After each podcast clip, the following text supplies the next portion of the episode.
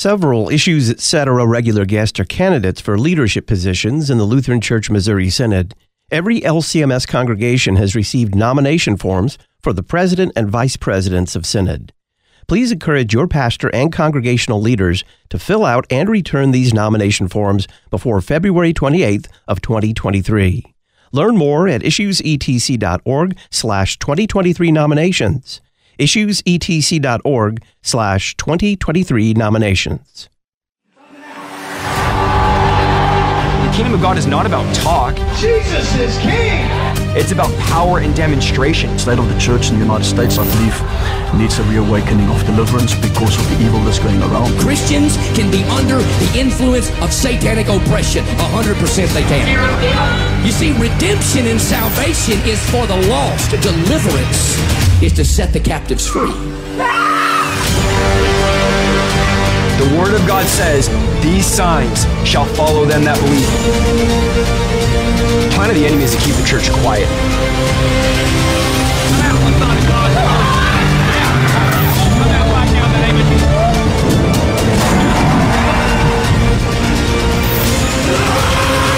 Deliverance is for the people of God. Deliverance is for the church. I'm here to call this culture to Jesus Christ and cast out demons. Because these signs shall follow them that believe in my name. They shall cast out devils. That's a trailer for the forthcoming movie Come Out in Jesus' Name, a documentary, rather dramatic, I would say, that purports to document the casting out of demons and the, the deliverance from demonic oppression among Christians. Can Christians be possessed by demons? And do Christians need not only salvation, but as they say, their deliverance? It claims to be the greatest revival in Christian history. That is a pretty big claim. Welcome back to Issues Etc., coming to you live from the studios of Lutheran Public Radio in Collinsville, Illinois. I'm Todd Wilken. Thanks for tuning us in. It's This Week in Pop Christianity. We're going to talk about the movie Come Out in Jesus' Name. Pastor Chris Rosebrough joins us. He's pastor of Kongsvinger Lutheran Church in Oslo, Minnesota, and creator and host of the YouTube channel Fighting for the Faith. Chris, welcome back. Thanks for having me back. So, we have not talked about demon possession or exorcism in a really long time. Not to, we'll talk in a minute about the reality of those things, but I kind of thought that was a fad that had passed in pop evangelicalism. Yeah, so the fad ran through pop evangelicalism back a few decades ago uh, with uh, the the ascension of somebody by the name of Bob Larson. He was a guy who was on the radio and he claimed that he was casting demons out of everybody, including Christians. And uh, one of my old mentors, uh, the late Gretchen Passantino, she was the one who at the time went kind of toe to toe with him in the public arena and did a very good job of standing up against his false doctrines and his twisting of scripture. And at that time, that fad kind of ran through evangelicalism like wildfire. And then there were like demons under every rock and leaf and tree. And, and it was, it was really a mess, but it eventually faded out and kind of went into the background but it's set to make a make a comeback with this upcoming movie though. Before we get started just orient us scripturally. Two questions that must be answered and we'll return to them after we've listened to some audio. Uh, the first So- one is is demon possession real Oh, absolutely. Demon possession is a real thing and still continues to be a problem to this day. I, there are very well documented cases of uh, demon possession, and those especially who are dabbling in the occult and uh, in the New Age and mysticism uh, generally open themselves up to uh, demonic oppression and then eventually possession. It's it's a, still a thing. It's a real threat. can a christian be possessed by a demon we certainly can be oppressed we can be haggard we can be tempted can we be possessed No, we we cannot. The scripture is very clear in 1 Corinthians 6 that our bodies are the temple of the Holy Spirit. And so we Christians cannot be possessed. And what's going to be fascinating is we're going to hear Isaiah Saldivar, the fellow we're going to be listening to. He's one of these so-called demon slayers who's going to be in this upcoming movie. He will readily admit that Christians cannot be possessed, but he does a lot of kind of like acrobatics and sleight of hand uh, and gives misinformation to basically say, well, there's a lesser thing that can happen and you can have a demon, which effectively then still needs to have you cast a demon out of a Christian. And so they're, they're really, really engaging in some uh, verbal gymnastics in order to justify their practice. What is the movie? I, I take it it's a documentary? Yes, and uh, more of a preachy documentary from what I've seen from the uh, the preview of it. It's a movie coming out, kind of bankrolled and funded by Greg Locke, and it features a group that calls themselves the Demon Slayers. If you were to go to the uh, YouTube channel of Isaiah Saldivar, he regularly gets this group together to do something called the Demon Slayer podcast. So this will include Greg Locke, Isaiah Saldivar, Vlad, the uh, so-called Apostle Pagani, and people who kind of hang out in their group.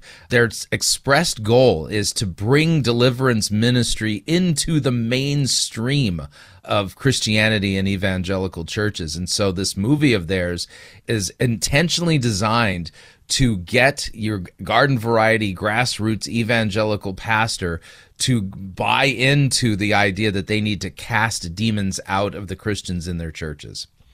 It is being not the movie, but the movement that this movie documents is heralded as, quote, the most important awakening in church history what do you make of that? That's uh, that's marketing for you. I, think the most important. There, by the way, I don't like the word movement. So you'll note the church has continued on at a steady pace and in making disciples of all nations since the day of Pentecost. I think that's the thing we would note. And there are seminal moments in Christian history, most notably as Lutherans, we point to the 1517 uh, Reformation that was launched by the 95 Theses by Martin Luther, which brought back a, a proper understanding of the biblical gospel, got rid of a lot of man made traditions that were contrary to the gospel, and brought us back to a better understanding of what the Christian faith is by going back to the scriptures themselves. I would say that that was quite an important thing, but it was it didn't start out with Martin Luther putting a movie poster together saying that the Reformation is going to be the most important movement, you know, since whatever. He, he didn't even try, and the thing what took off like wildfire because it was really God's will to free the church from all of the stuff that had been hung on to it by the, uh, the medieval Roman Catholics.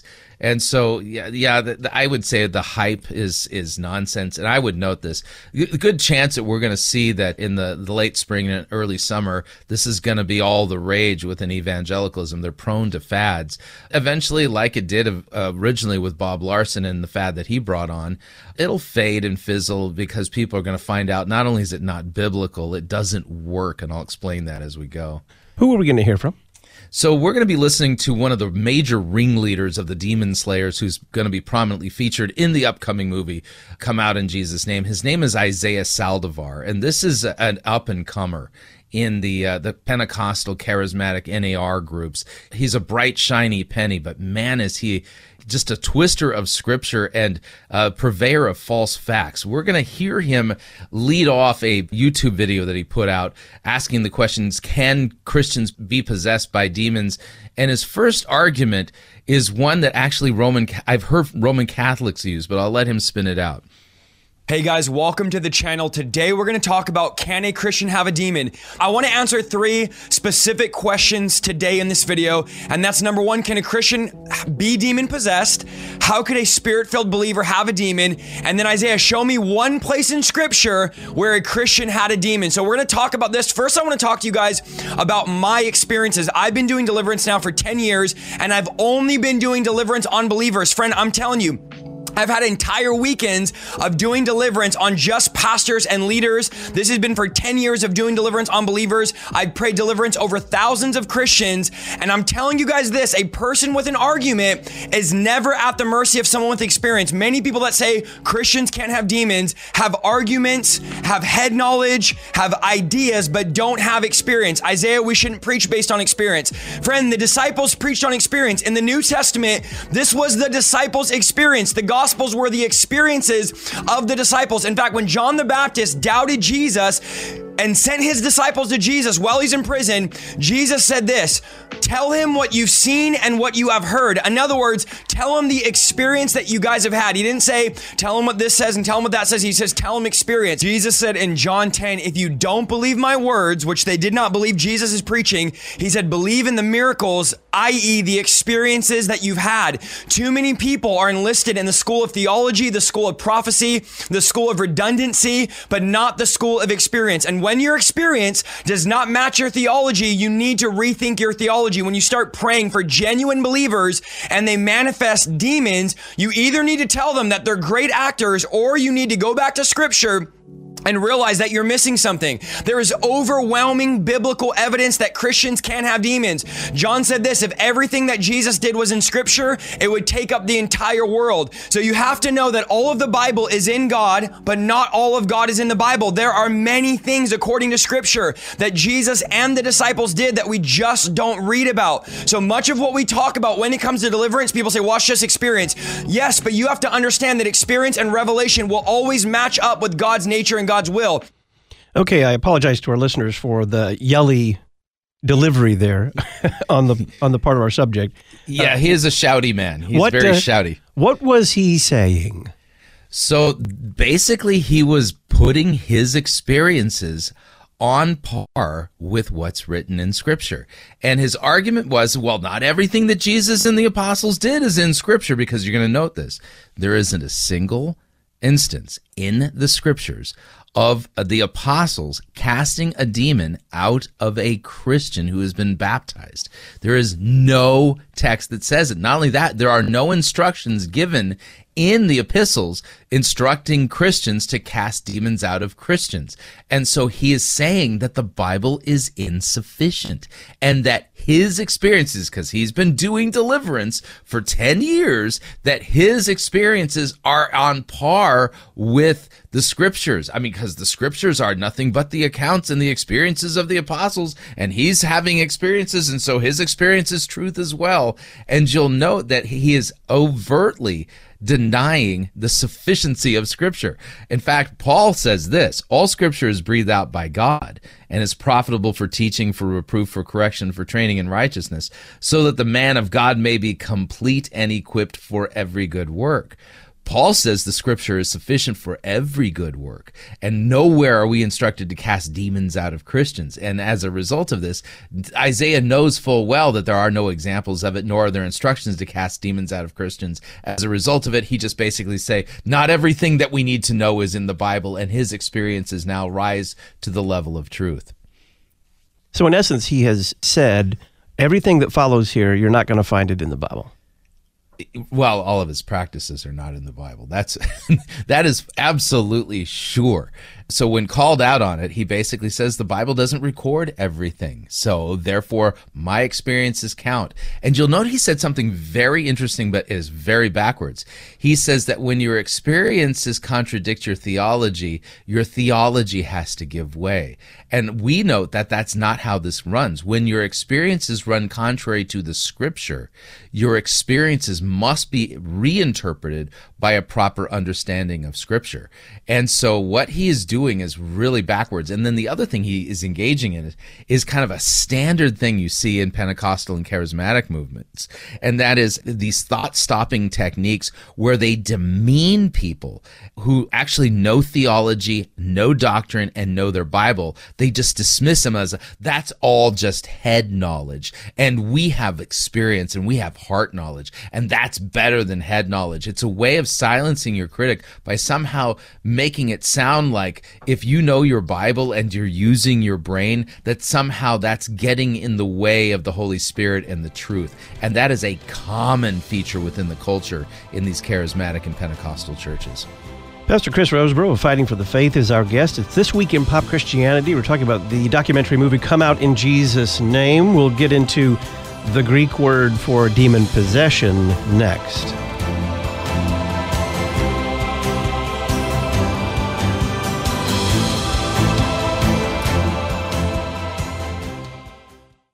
Abide with me, crown him with many crowns, hark the herald angels sing. Have you ever wondered why our beloved hymns were written? The Issues Etc. book of the month for February is Eternal Anthems, the story behind your favorite hymns, Volume 2. Learn more at issuesetc.org or by calling Concordia Publishing House 1 800 325 3040. This new resource includes background on 50 hymns, eternal anthems, the story behind your favorite hymns, Volume 2. Thank you. Thank you. Thank you for your service. Our church loves and is grateful for those that serve our country. Operation Barnabas, part of Ministry to the Armed Forces, equips you to reach out to veterans in your community to bring Christ to those that served. Call Ministry to the Armed Forces at 314 996 1337 or email lcmschaps at lcms.org. Thank you for your service. Thank you. God bless our military. Your comprehensive source for information, teaching, and truth. You're listening to Issues Etc. Not everyone is comfortable with new technology. Dial A Podcast gives all generations of your congregation an easy way to hear your sermons, or even devotionals and Bible studies. Once you've completed a simple one time setup, we take care of the rest. All your congregants have to do is dial the number from any phone to listen to your latest podcast, all at no additional cost to them. Dial A Podcast. Extend the reach of your sermons. Get started at dialapodcast.com now. Memoria Press is a family run publisher of classical Christian education materials for homeschools and private schools. Every page of the Memoria Press curriculum leads students to a mastery of content, an understanding of the classical heritage of the Christian West, and an appreciation of truth, goodness, and beauty. If you're interested in learning more, visit memoriapress.com and use the coupon code LPR23. Memoria Press, saving Western civilization one student at a time. memoriapress.com.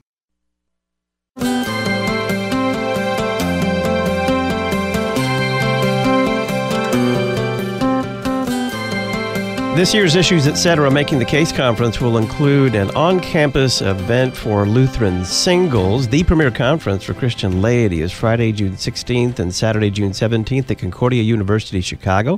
The speaking lineup includes Lutheran Church Missouri Synod President Matt Harrison, San Francisco Archbishop Salvatore Cordileone, Pastor Peter Bender of the Concordia Catechetical Academy, journalists Mark and Molly Hemingway, and Kyle Mann of the Babylon Bee. Find out more at issuesetc.org or by giving us a call 618 223 8385. The 2023 Making the Case Conference, June 16th and 17th in River Forest, Illinois. Pastor Chris Rosebrough is our guest. We're talking about the movie Come Out in Jesus' Name. Chris, what's next?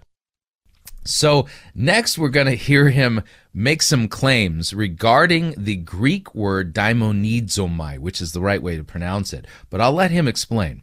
First question I want to go over, and this is a major one, is can a Christian be demon possessed? And the answer is no. But here's the problem. This single question is the main reason why millions of believers don't believe Christians can have a demon, although not only is there overwhelming biblical evidence that they can, I'm going to show you why I believe deliverance is for the believer. Now, much of the understanding when it comes to can Christians be possessed has resulted from the King James Version having translated the Greek word demonizomai, which is possessed with devils. That's how we translate that Greek word. The problem is that's not the Greek translation. The Greek translation for where we find the word possessed is to be under the power of a demon.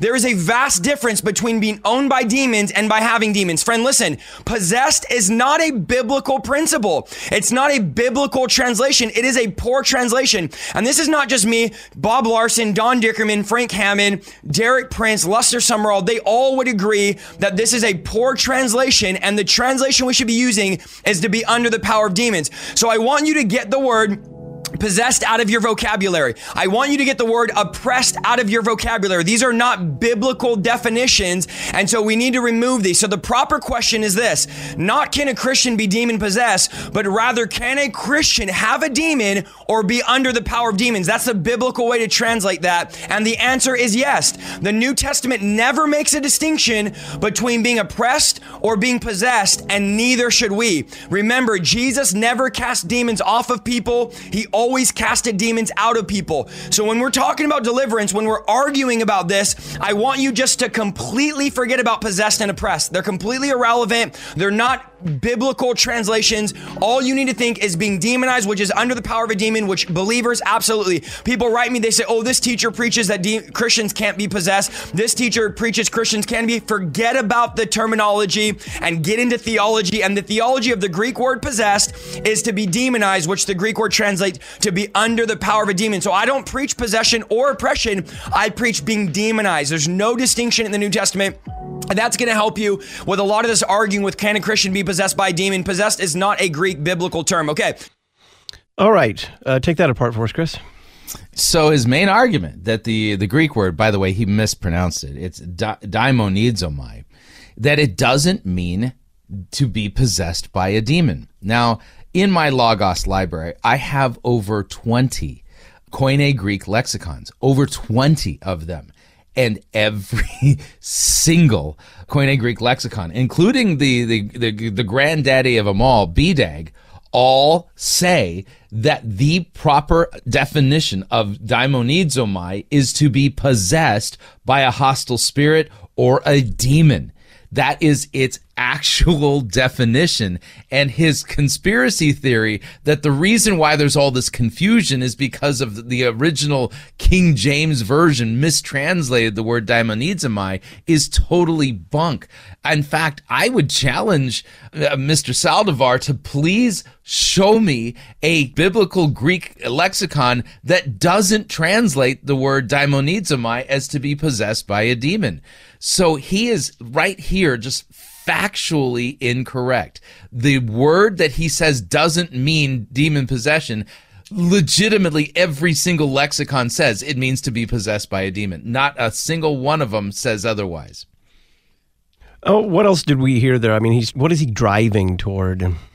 So what he's basically trying to do is try to create a distinction between being demon possessed and quote having a demon. Now here's where we have to be careful because those who are demon possessed in the New Testament, those who are are described as daimonizomai, that they uh, oftentimes the synonymous phrase is they have an unclean spirit.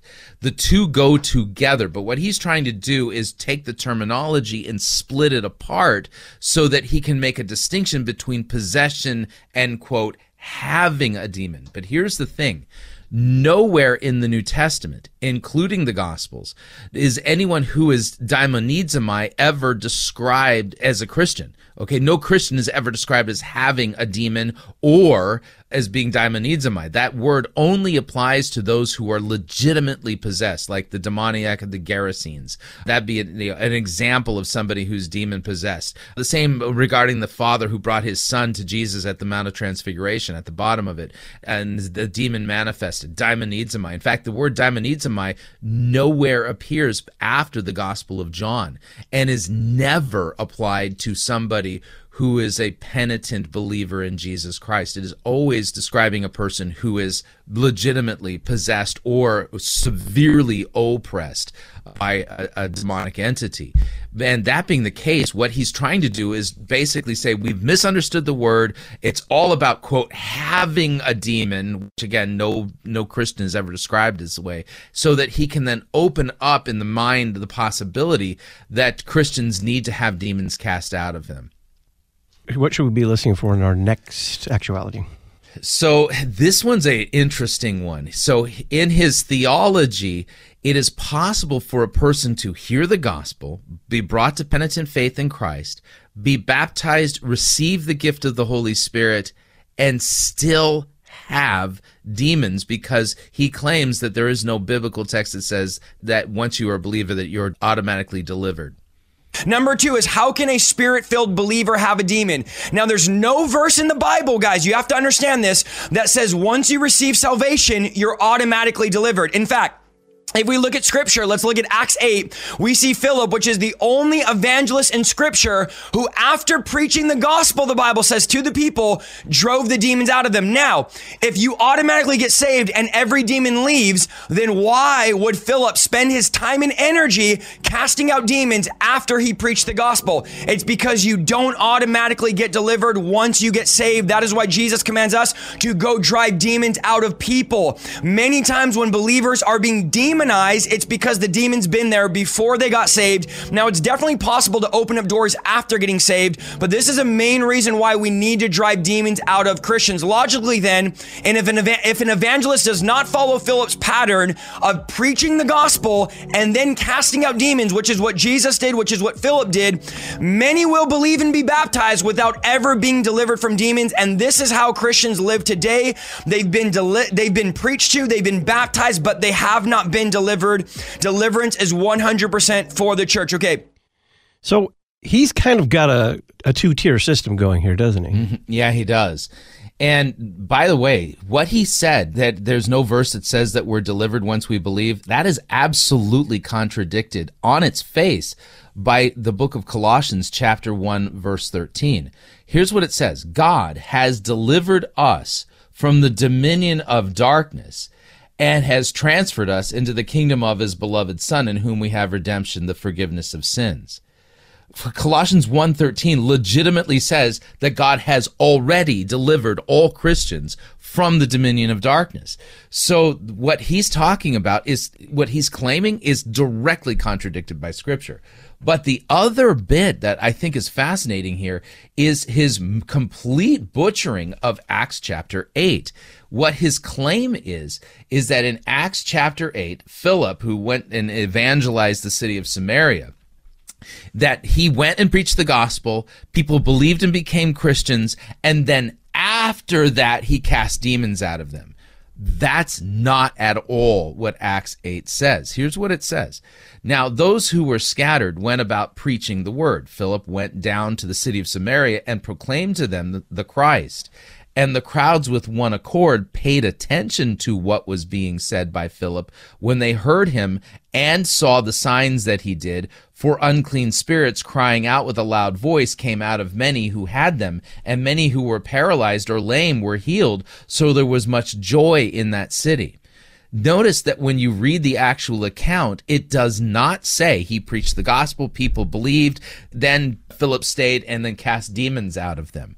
That's not what it says at all. He's twisted the text. He's lied about what daimonizomai means. He's flat out been contradicted by Colossians chapter 1 verse 13 that says that God has already delivered us from the dominion of darkness. This guy fails on so many levels. It's almost embarrassing that each of the statements that he says are so easily shown to be not slightly false, but absolutely false on their face. Pastor Chris Rosebrough is our guest. It's This Week in Pop Christianity. Today, we're talking about the movie Come Out in Jesus' Name. Well, if that's true, why doesn't Jesus mention casting out demons in the Great Commission where he is sending his disciples out to carry on his ministry?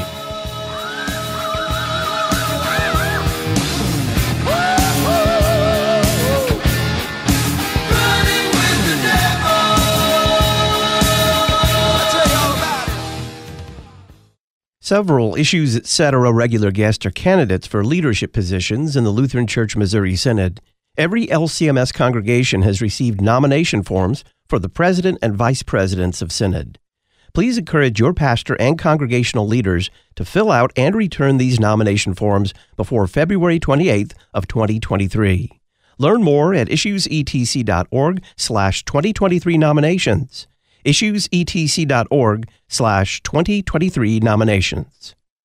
One of the most difficult decisions that a spouse has to make is the decision to put their beloved husband or wife into a long term care facility as a result of mental illness. In the February issue of the Lutheran Witness, the Reverend Michael Casting tells the story of how he cared for his wife during her struggle with Alzheimer's and how he came to grips with this decision. To find out more, you can read his article in the February issue of the Lutheran Witness. Visit cph.org slash witness or witness.lcms.org to learn more. The Lutheran Witness, helping you interpret the world from a Lutheran perspective an oasis in the desert of pop American Christianity. You're listening to Issues Etc. Mount Zion Lutheran Church in Greenfield, Wisconsin is a congregation of those gathered by the Spirit of the Lord around His saving word and sacraments. At the center of our life together is the divine service of the risen Jesus, the Lamb of God who was slain, who takes away the sin of the world. If you are in the Milwaukee area, we invite you to share with us in our Lord's gifts of forgiveness and new life. Services are on Saturdays at 5 p.m. and Sundays at 9 a.m. For more information, visit our website at mountziongreenfield.org.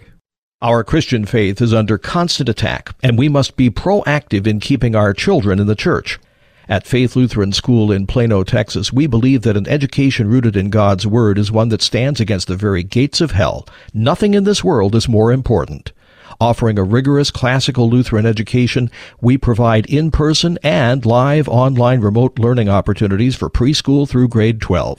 To learn more, visit flsplano.org, flsplano.org.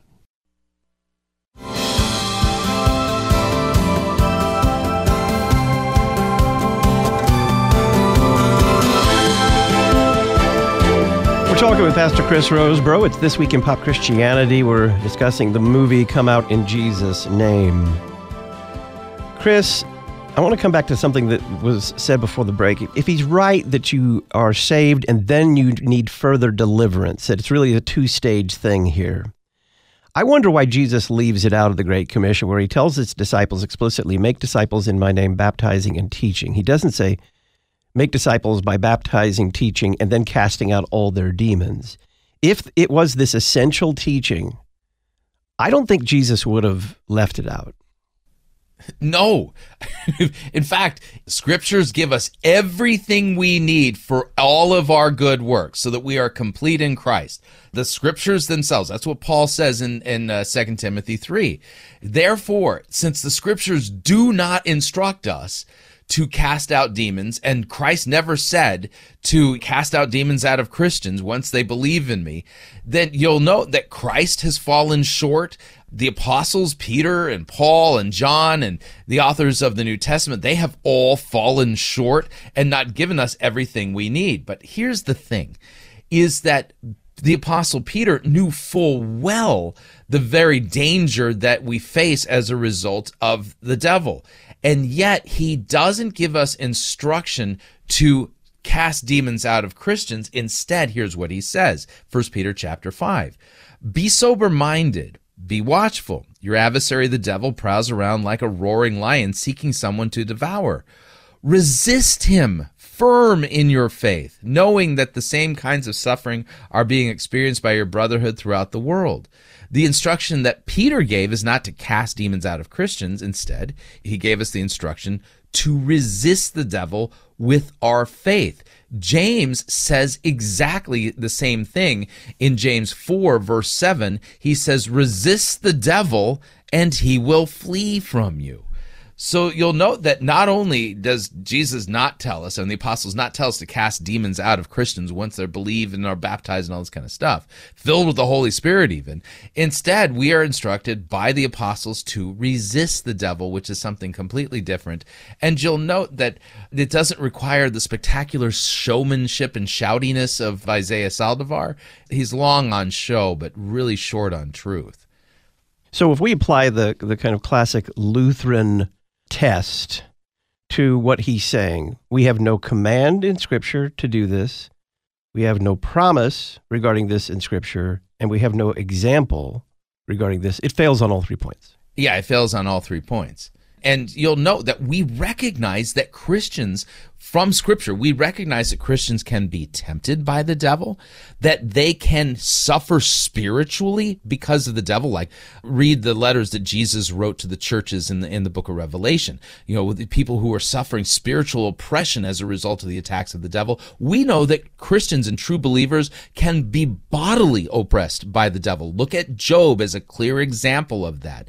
And there's an, an example of a woman who was a believer in God, but also who had an illness that was brought on by a demon. So we recognize that Christians legitimately face real dangers and threats, true threats from the devil, but possession is not one of them, nor are we ever instructed to cast a demon out of a Christian because Christians are indwelt by God the Holy Spirit. Jesus makes it clear in the book of uh, Matthew chapter 12 that when a demon leaves a person and it goes away and, and it comes back, if it finds its house, the person empty, then it goes and brings other demons and they all possess, and the state of the person is worse now than it was before. But when we become Christians and we're baptized into Christ's death and his resurrection, filled with the Holy Spirit, the demons do not come back to an empty house. They come back to a house that scripture describes is a temple of the Holy Spirit. The Holy Spirit is not going to cohabitate with the demonic because the demons know full well that ain't going to work for them. One more time. What are we going to hear? All right, so now we're going to hear him twisting in order to, he's searching for a way to make it appear that the New Testament teaches that those who are believers and Christians can truly be, well, have demons and be demonized. Okay, the third thing I want to go over in this video is Isaiah, show me one place in scripture where a Christian had a demon. I, w- I would love to do that. We have to first realize that in Mark 139, the Bible says that Jesus went from synagogue to synagogue, preaching and casting out demons. So remember, these were religious people Jesus was delivering.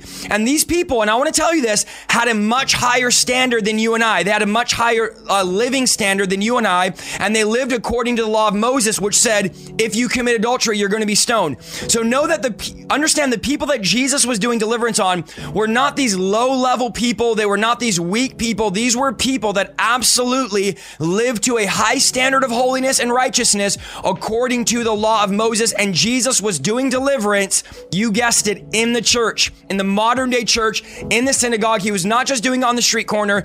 He started his ministry in Mark 1, doing it in the church, and continued through. If Jesus had a pattern of ministry, then I'm not out Uh, eligible or I'm not authorized to change his pattern of ministry. His pattern was doing deliverance in the church, and it's our call to do deliverance in the church. Okay, Matthew 16, Jesus said to Peter, Satan, get behind me, because Satan had influence and had entered Peter, and Peter being a believer. That's in Matthew 16. John 13, the Bible says that Satan entered Judas, another Christian, another believer, another follower of Jesus. Now, some of you right now in the comments, you're going to say, Isaiah, okay, you gave us two definitions. You gave us Peter, you gave us Judas.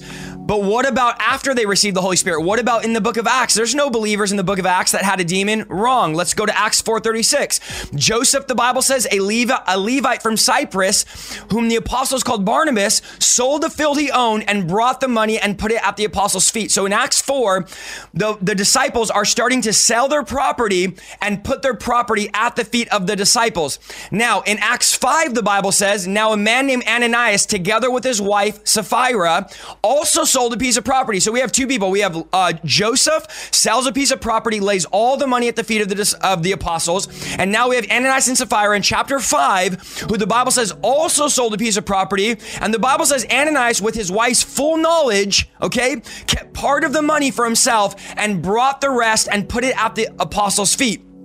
But Peter said, now here's where I want you guys to pay very close attention. Acts 5. This is New Testament, book of Acts, someone being demonized. But Peter said, Ananias, why hath Satan filled thine heart to lie to the Holy Spirit and keep back part of the price of land? So let me give you the plain explanation of what Peter said.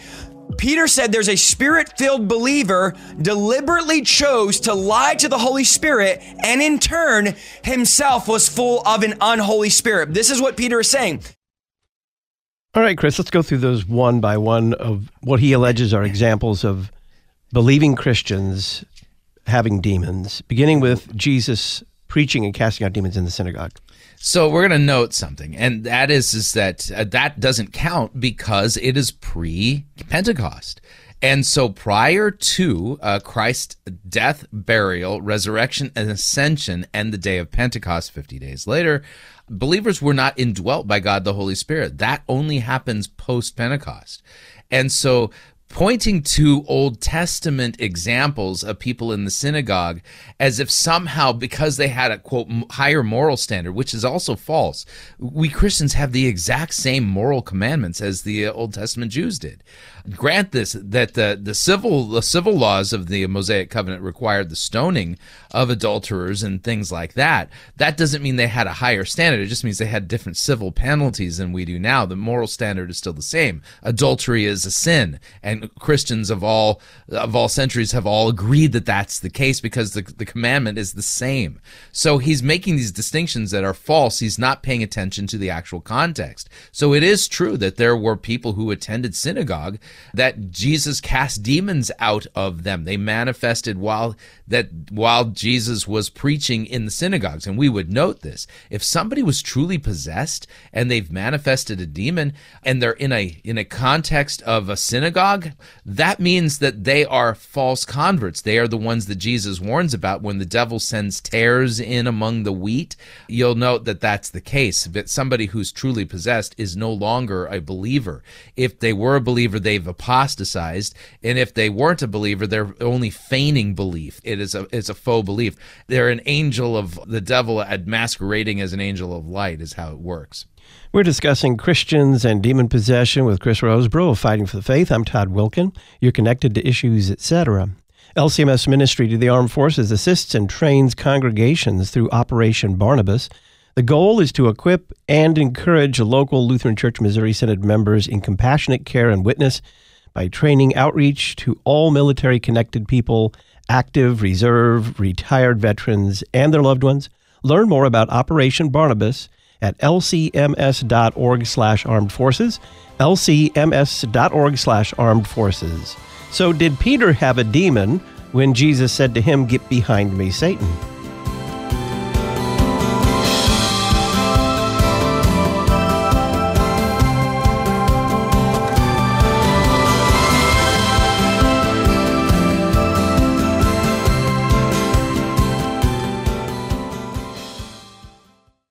If then you have been raised with Christ, seek the things that are above where Christ is, seated at the right hand of God.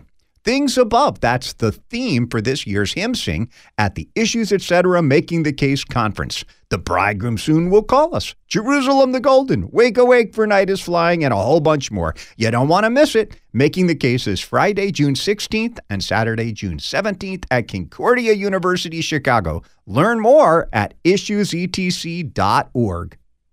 This fallen creation is bested by tornado, hurricane, flood, pandemic, and more.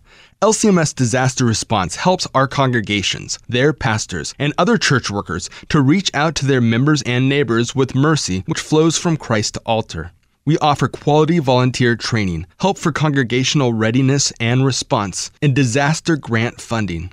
To learn more, visit lcms.org/disaster. That's lcms.org/disaster. More topics, more guests, more Jesus. You're listening to Issues Etc.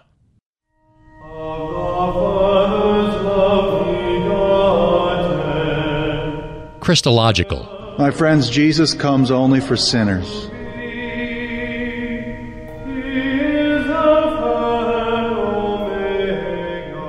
Historical. I believe in God the Father Almighty, maker of heaven and earth, and in Jesus Christ, his only Son, our Lord, who was conceived by. Sacramental.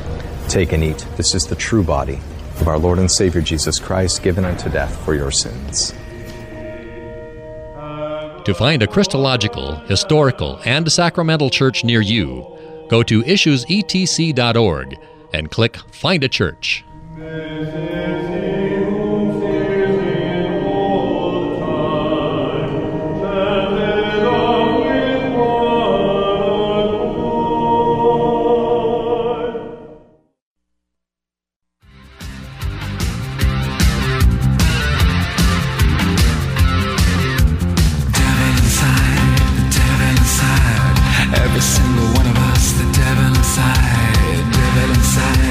Back Issues Etc. We're talking about Christians and demon possession with Pastor Chris Rosebrough of Fighting for the Faith. It's This Week in Pop Christianity. So, Chris, coming down the line here with these allegations, he also alleges that Peter had a demon when Jesus said to him, Get behind me, Satan. In fact, he even added to the biblical text. And let, let, me explain. He said that Peter, when Jesus said, Get behind me, Satan, he said that Peter had a demon enter him. The text doesn't say that. The text doesn't say that Peter had a demon enter him. Instead, what basically Jesus is doing is rebuking him for adopting the same values as the devil has and that the world also has. Because what was Peter doing? Trying to convince Jesus to not go to the cross and to bleed and die and lay down his life and rise from the dead. When Jesus was rebuked by Peter, Peter got rebuked by Jesus and Jesus made it clear, get behind me, Satan. That's just basically a way of saying you, you have the same values as the devil. It does not say that Peter was demonized. That is reading something into the text that's not there.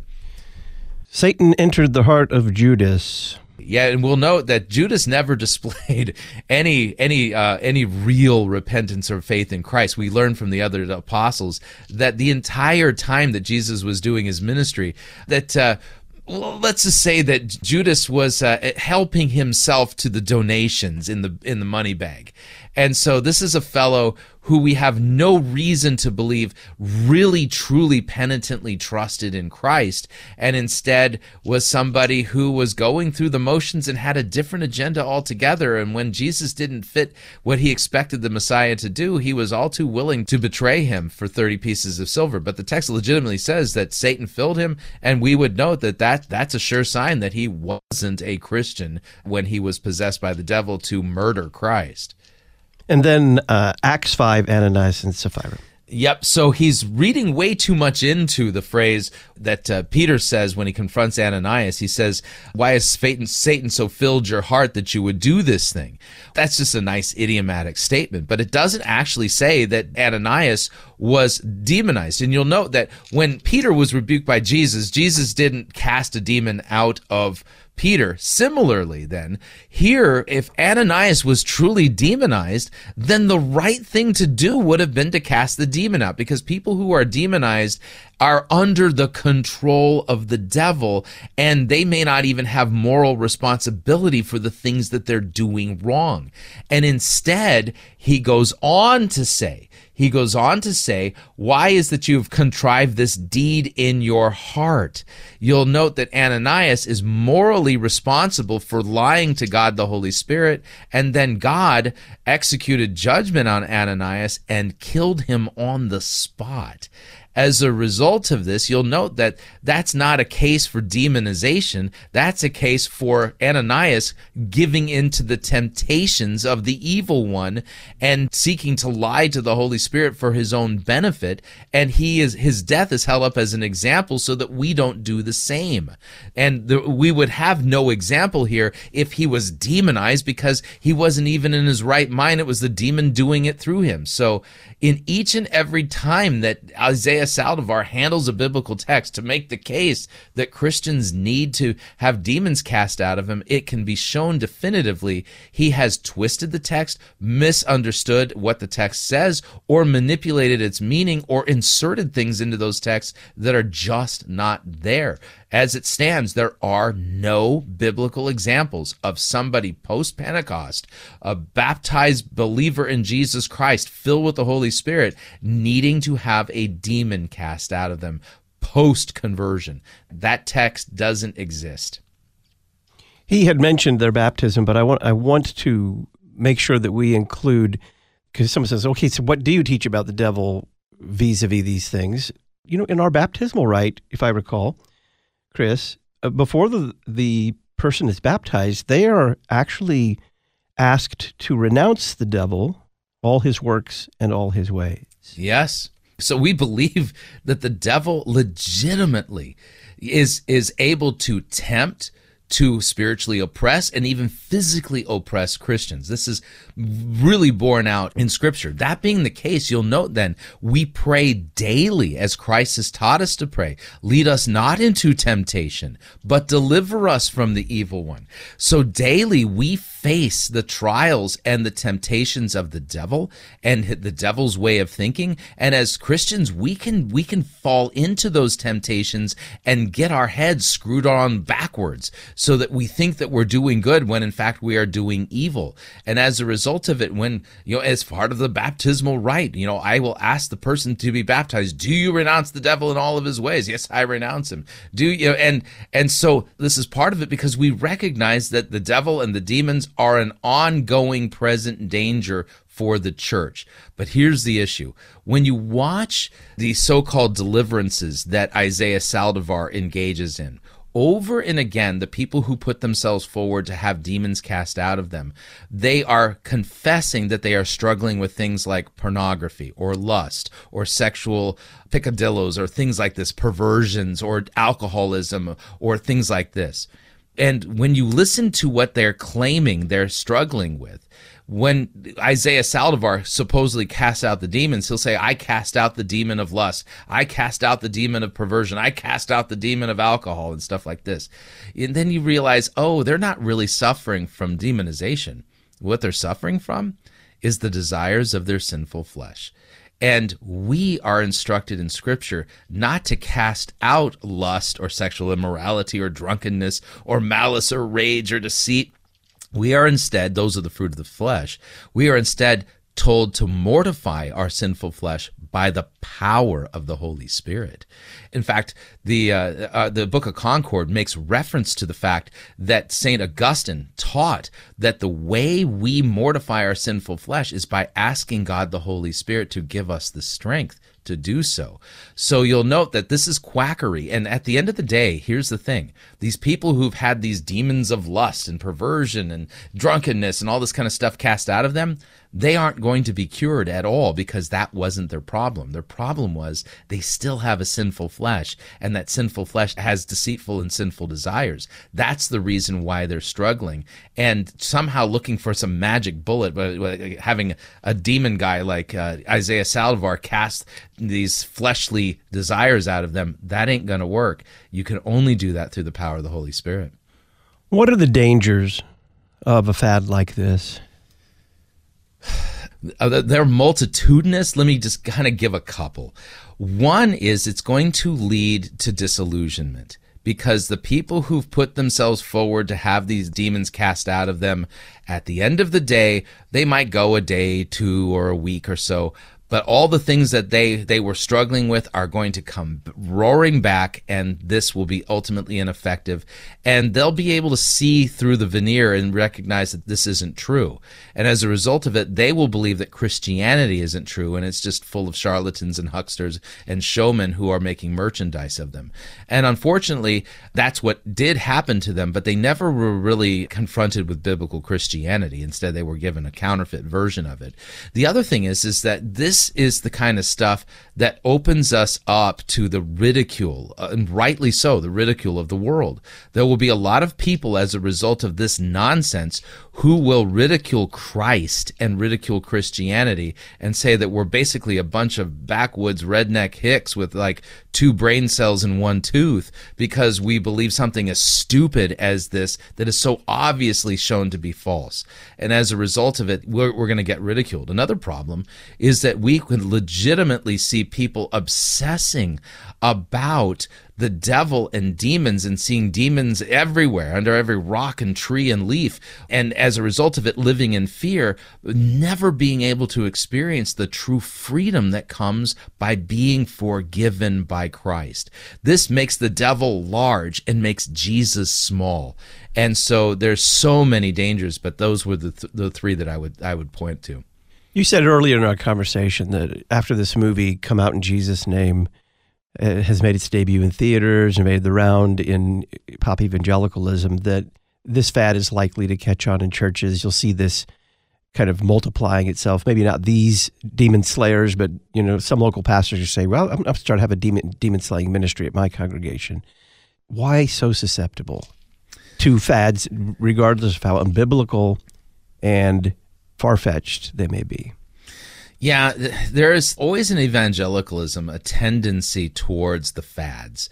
And we've covered a few of them here. I mean, we've talked about, like, remember the prayer of Jabez, remember the purpose driven life. Uh, these, these things ran like wildfire through the churches and then fizzled out eventually. And so there is a propensity within evangelicals to kind of get on the latest wave and ride the latest fad and, and do the thing that everybody else is doing and then really not put a lot of thought into it. But the, here's the danger in all of this is that because this is actually built on false doctrine and a twisting of scripture, this then will become a point of division within the church. Already the the, the demon slayers, when you listen to their podcast and listen to their rhetoric, they are making this the dividing line. You are either a true pastor or you are a hireling based upon whether or not you buy into their doctrine of deliverance. So it's already already being packaged in such a way that you can see what this is going to do. This is going to run through Christian churches and create division and create all kinds of acrimony and cause men who are firmly standing on what the scriptures say to be besmirched and to be lied about and called hirelings when in fact they're being faithful pastors. So this particular fad is going to cause great turmoil and division within the church. Pastor Chris Rosebrough is pastor of Kongsvinger Lutheran Church in Oslo, Minnesota. He's creator and host of the YouTube channel Fighting for the Faith. Find out more about Fighting for the Faith on the Talk on Demand archives page at issuesetc.org. Chris, thanks. Thank you, Todd. Issues Etc. has been brought to you in part this week by Faith Lutheran School in Plano, Texas. Faith Lutheran provides a classical Lutheran education for early childhood, elementary, middle school, and high school students. Faith Lutheran is accepting student applications for the 2023 24 school year. For more information, visit flsplano.org, Faith Lutheran School, Plano, Texas, flsplano.org. Next week on Issues Etc., we'll find out how to save the West from Spencer Klavan. We'll discuss mental illness in the Lutheran congregation with Dr. Stephen Saunders, and we'll get a biography of St. Valentine with Dr. Bill Weinrich. I'm Todd Wilken. Go to church Sunday. Thanks for listening to Issues, etc.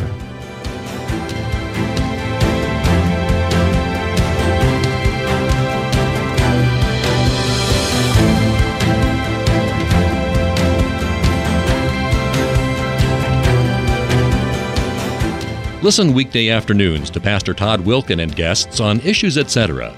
Issues Etc. is a listener supported program.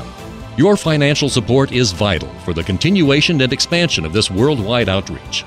Our mailing address, Issues Etc., P.O. Box 83, Collinsville, Illinois 62234. Box 83, Collinsville, Illinois 62234. You can also donate at our website, issuesetc.org. Issues Etc. is a production of LPR, Lutheran Public Radio. St. Paul's Lutheran Church in Wildwood, Missouri is a proud sponsor of Issues Etc. And if you enjoy the relevant, Christ centered teachings presented on this program, then you should come and join us at St. Paul's on Sundays at 9 a.m., where you will hear sermons that proclaim Jesus Christ and Him crucified for our sins, and enjoy in depth Bible studies to help us grow as disciples. For more information, check us out at stpaullutheranwildwood.org. This week on The Word of the Lord Endures Forever, we dig further into St. Luke's Gospel with lamps burning, faithful manager, divided, repent or perish, and the barren fig tree. Join me, Pastor Will Weedon, for The Word of the Lord Endures Forever, your daily 15 minute verse by verse Bible study on demand. Listen at thewordendures.org or your favorite podcast provider.